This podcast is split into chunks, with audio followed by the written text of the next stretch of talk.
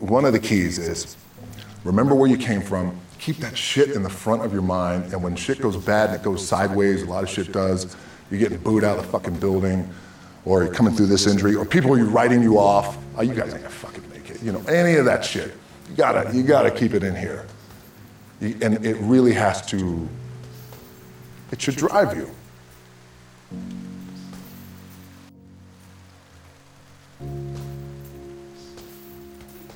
This idea and this notion that you can be anything you want, and you can accomplish anything you want, right? We hear that. You've heard that from the time you were little boys. You hear that now. You're already incredibly accomplished. You can win an NBA championship, MVP of the league. You could become president. You could become governor. You can have. You could be in in in, in uh, you could be in entertainment. You could do Charles, and you could do Shaq. You could do that. You could do whatever you want to do. You guys know that. The thing that has worked for me is to remember the hard times. So, and I'm sure you guys all have your processes, and again, I'm gonna tell you what's worked for me. So before a big movie comes out, before, back in the days when I was wrestling with WWE, a WrestleMania match, anything big that would happen, I would always take a moment and I just remind myself, all right, I was evicted when I was 14.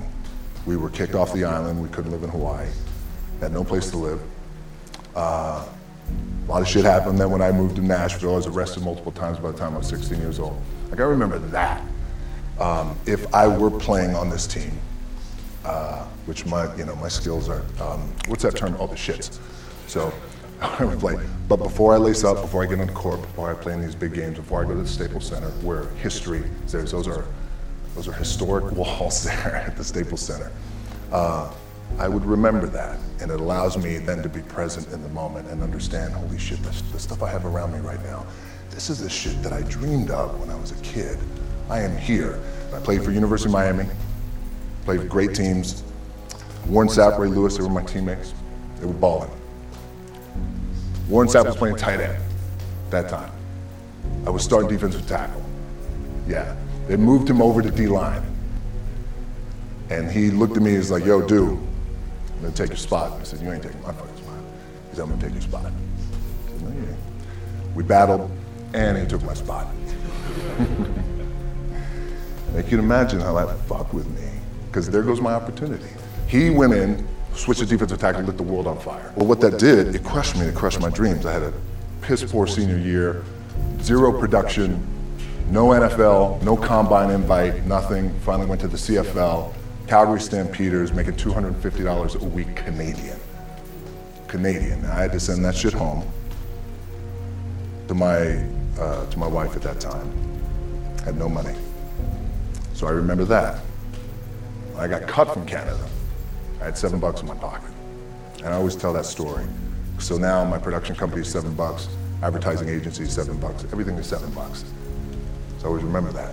What helps me is to keep the hard times in the front of my mind because it allows me to go into these big moments that I've worked my ass off, and you guys have worked your ass off. It allows me to go into these big moments with a different perspective. What it also does for me, and again, this just this is what works for me. Like, I keep my back, excuse my language, my back is up against this motherfucker every day.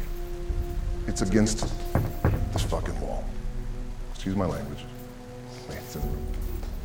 But it's up against this motherfucker because it's what I believe in. And when my back is against this motherfucker, then there's nowhere to go.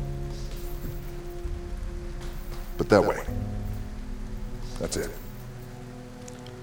So I feel like this could be something, an ideology mindset, that could help you. Could, if you look at it that way.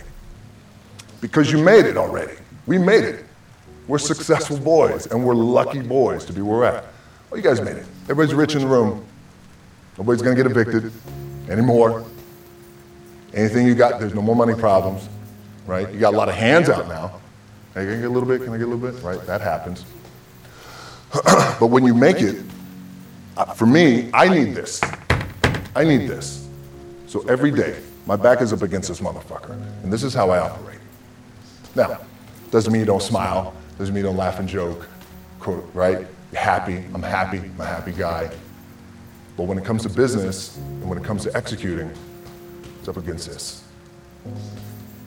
And I gotta go that way. And I don't give a fuck who is in front of me.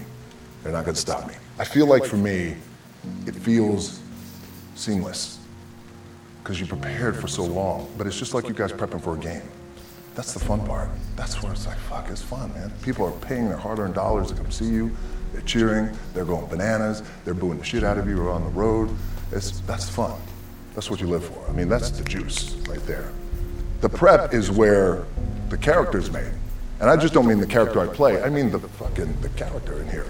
So for me, the prep is getting with the director, getting with the producers, getting with the writers, getting with the getting with so in essence it's like getting with all your coaches and your different uh, position coaches and, and all the meetings that you have to have, right? So that's the work you put in. The key for me was where does it start? What's the anchor? What's the anchor? So I could have all these ambitions, and you guys have all these ambitions, which is great. It's important. I'll play this role, you'll play that role. I'll execute this thing, and it'll come out this summer. You guys will execute this thing during the summer, right, when it's time to really put in a lot more work. But the key with me is just always finding what the anchor is. And the fucking anchor is getting up at four o'clock in the morning every day before anybody else and grounding my thought process is in the no one will outwork me. No one. I love and I respect you guys. Motherfuckers won't outwork me. All starts with this. Two hands. Put in the work. The anchor for me has always been the work in terms of the weight room training. So when I first started wrestling, I was six years old, rolling on the mats with my dad. My old man, a lot of you guys will know this. Yeah, Rocky Johnson. my old man was Rocky Johnson. He was the first black WWF tag, WWF at that time. First black WWE tag team champions with Tony Atlas back in 1983. Uh, my uncles were wild Samoans. I come from a long line of pro wrestlers. Um, but before the wrestling part happened, uh, I was just in the gym putting in the work. At six years old, rolling around on the mats. And finally, when I could touch weights at 13, that's what I was doing. But the weight part for me and the gym part has, has always been, has to be the anchor. Look, at the end of the day, like again, I'll, that's, it's the kind of stuff that I talked about at, at top is I have to hold on to uh, my dad in his pickup truck came down four o'clock in the morning, picked me up at in, in Miami from Tampa. We lived in a little shitty apartment in Tampa. He drove down in his little pickup truck to, to, to Miami to get me when I was cut from the CFL. I was driving up I-75. I don't know if you guys are from Florida. Any of you guys, if you know, it's I-75 is like, especially down in Florida, Alligator Alley. I'll never forget it. It's four o'clock in the morning, and I thought, well, fuck. I, I leave home like you guys left home. I'm ready to tackle the world, to get after it, achieve my dreams and goals fucking crushed by 22, 23 years old. I'm, now I gotta move back in with my mom and dad. I played on great teams though. Wait a second, this is not supposed to be my future. I'm supposed to be in the NFL right now. I'm supposed to be making a lot of coin and buying my parents shit, buying me shit, taking care of my wife, but it never happened. So I pulled out my wallet. I thought, well, let me see how much money I had. I opened it up. I had a five, a one, and change. I'm not fucking around, and, and I, and, well, at least I rounded up to seven bucks. But I thought, God, ain't this a bitch? I got seven bucks in my pocket. Where the fuck do I go now? What do I do? I can't go back to the CFL because I, or, you know, the point comes where you hear that voice, big runs over. Like, you're done, right? So I heard that voice. So as coach was saying, man, I hold on to that shit. I'm telling you, I keep my back is up against this motherfucker. We laugh, we joke, we have a good time press is always fun to do. Sometimes you got to make it fun. That's another thing. You got to do your best to make press fun if you can. But my back is still up against this motherfucker. I do not forget it. What this also helps me do, and again, it works for me, is at some point, you got to be fucking tired of not being number one. You have to be, and you got to fucking play angry. And I play angry. Now, I'm cool and calm with my approach. And when I step out on my field, which is a set or you know, like, there's some, and you're always gonna have haters, and haters are like, well, God damn, man, how many movies are you gonna make, or how much shit are you gonna do? Like, you do a lot of shit. I say, yes, it's my ambition. Of course, why not? I could do it. Yeah, I love what I do. And not only that, but in what world do we not work every day? It Doesn't mean it's just like you guys in the off season. You got to work every fucking day. It Doesn't end. My back is up against this thing, you know. And I and I and I started to play angry, by the way, and, and I still I still play angry. My last match, Brock Lesnar, transitioned, and I realized if I had to be great at something, I wanted to be great in this world of Hollywood and movie making and producing and entertainment. I had to commit, and like you guys have to commit. Obviously, you commit to something, commit to the goal.